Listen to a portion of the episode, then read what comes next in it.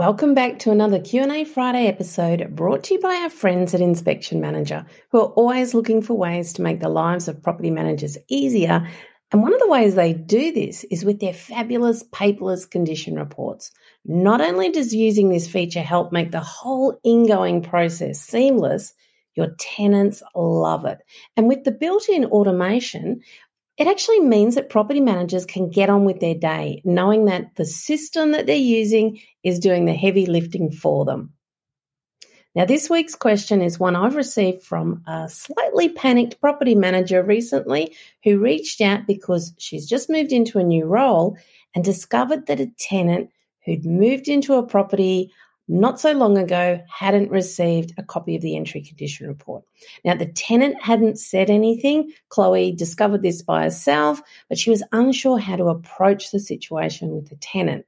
And understandably, Chloe was a little worried about how this could play out. She asked her colleagues and like what she should do, and their response was, well, if the tenant hasn't said anything, don't worry about it.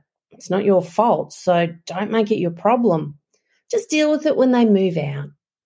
It's the same as if we take over a tenanted property from another agency. But it's not, is it?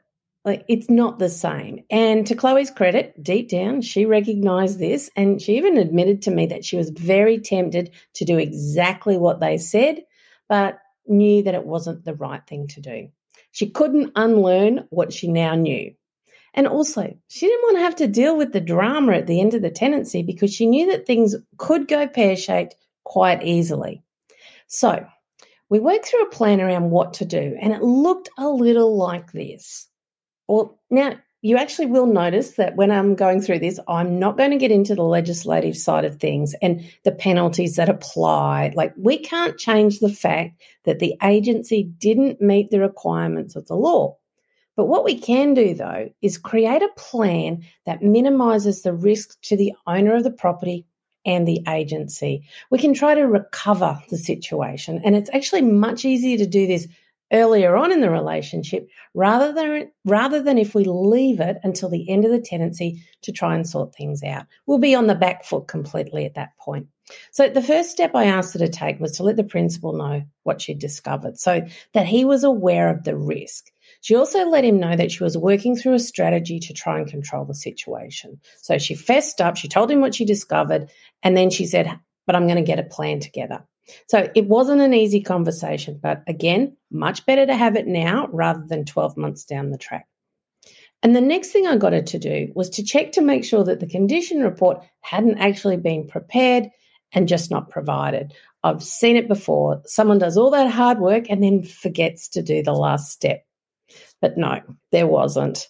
But what there was was a recent exit report because the property was being relet and it was actually pretty detailed and it was completed about three weeks before the tenants moved in. So, okay, now we've got something to work with.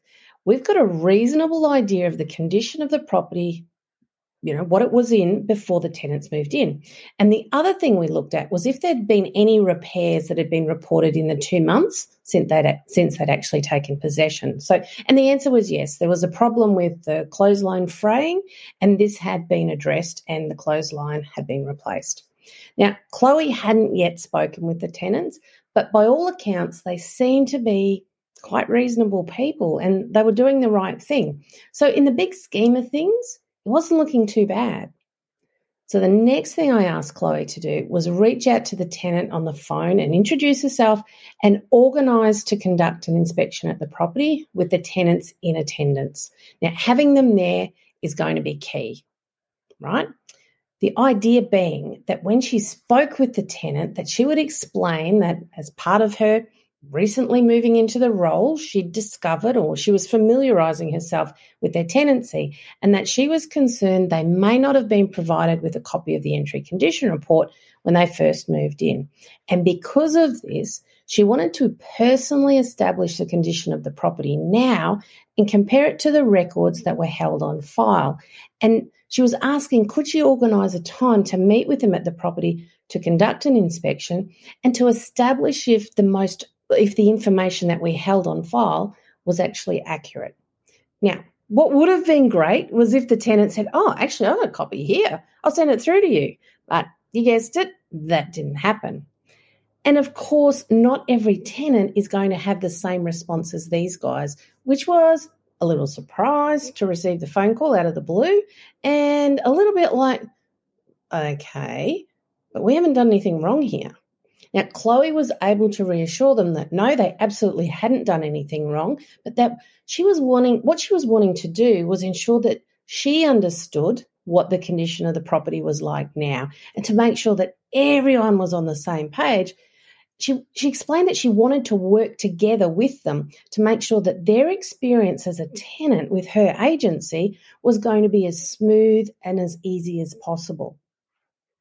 So she did organise a suitable time for the tenants to meet with them at the property, and it ended up, ended up being on a Saturday morning. This was the only time that the tenants were going to be able to meet her at the property during the day.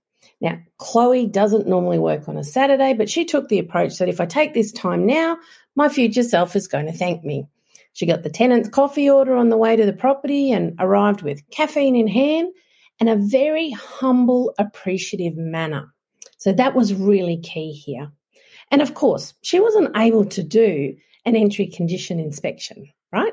The, the tenants had been in the property for two months, but what she could do was a thorough routine inspection. She also took a copy of the exit report with her and a copy of the entry report she'd created from this exit. Now, taking the exit report was a way of being very transparent, that the tenants could see that this was actually the condition of the property only a few weeks before they moved in. Now, over coffee, she ran through these documents with the tenants to see if there were any discrepancies in the report that they could remember. She asked them to show her anything that they were concerned about. And she marked on the report in front of them that the clothesline with the frayed um, line had been replaced. And, and she did this as a way of reinforcing that the agency was doing their job. And she added to report added to the report that they noted that the um, grout in the shower had mold. And they talked about ways, um, or she talked about ways with the tenants, you know, how, how to prevent this from getting worse during their tenancy. Just a very casual kind of conversation. Now, these tenants were then happy to sign and date the report with Chloe because she promised to provide them with a copy of it as soon as she returned to the office. And she was also going to provide them with a copy of the routine inspection report that she'd also prepared. So that they were happy because she was sort of reinforcing that, she was an open book. now, some people wouldn't sign it, but these guys did. Mainly, I expect because the, of this relationship they were already building with Chloe, and that they could see that she was trying to do the right thing, that it wasn't her fault, but she'd made it her problem to resolve. And of course, we all know that if the agency ended up at tribunal with the tenants disputing any claim on the bond at the end of the tenancy, things were probably not going to go or end up in favour of the agency. They stuffed up. But the goal with this situation is not to end up at VCAT or, or, tribunal. It's to build a strong relationship with the clients so that any issues that arise are going to be resolved in a way that is professional, respectful, and fair to everyone. Now, as you can guess, the next thing I asked Chloe to do was reach out and speak with the owner on the phone. she couldn't meet with him personally as he lives interstate and is not very tech savvy. So a Zoom meeting also wasn't going to be an option. And this conversation was actually more difficult for Chloe than the one with the tenants. Um, that she, you know, it, and but she recognised that an uncomfortable conversation now was so much better than the disaster that could occur if she didn't fess up. And again, not her fault, but she took responsibility for it. Now, we don't have time to go into all of the communication touch points and exactly what she did and is still doing to keep these relationships with her clients strong. But let me just say, at this point in time, the mistake that occurred be- because that's most likely what it was by the previous property manager has cost the agency $15 in coffees, two months free management fees for the owner as a way of apology, and $150 dinner voucher for the tenants because their, their Saturday was interrupted. So, all up, less than $500, with the result being happy clients. Now, of course, Chloe has had to spend extra time and some of her own Saturday morning addressing the issue, but all in all, a great result for the agency.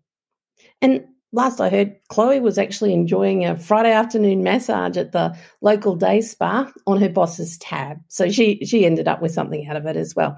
But guys, this is the type of thing that we come across all the time in our industry. And yes, if the job had been done properly in the beginning, there wouldn't be an issue to deal with.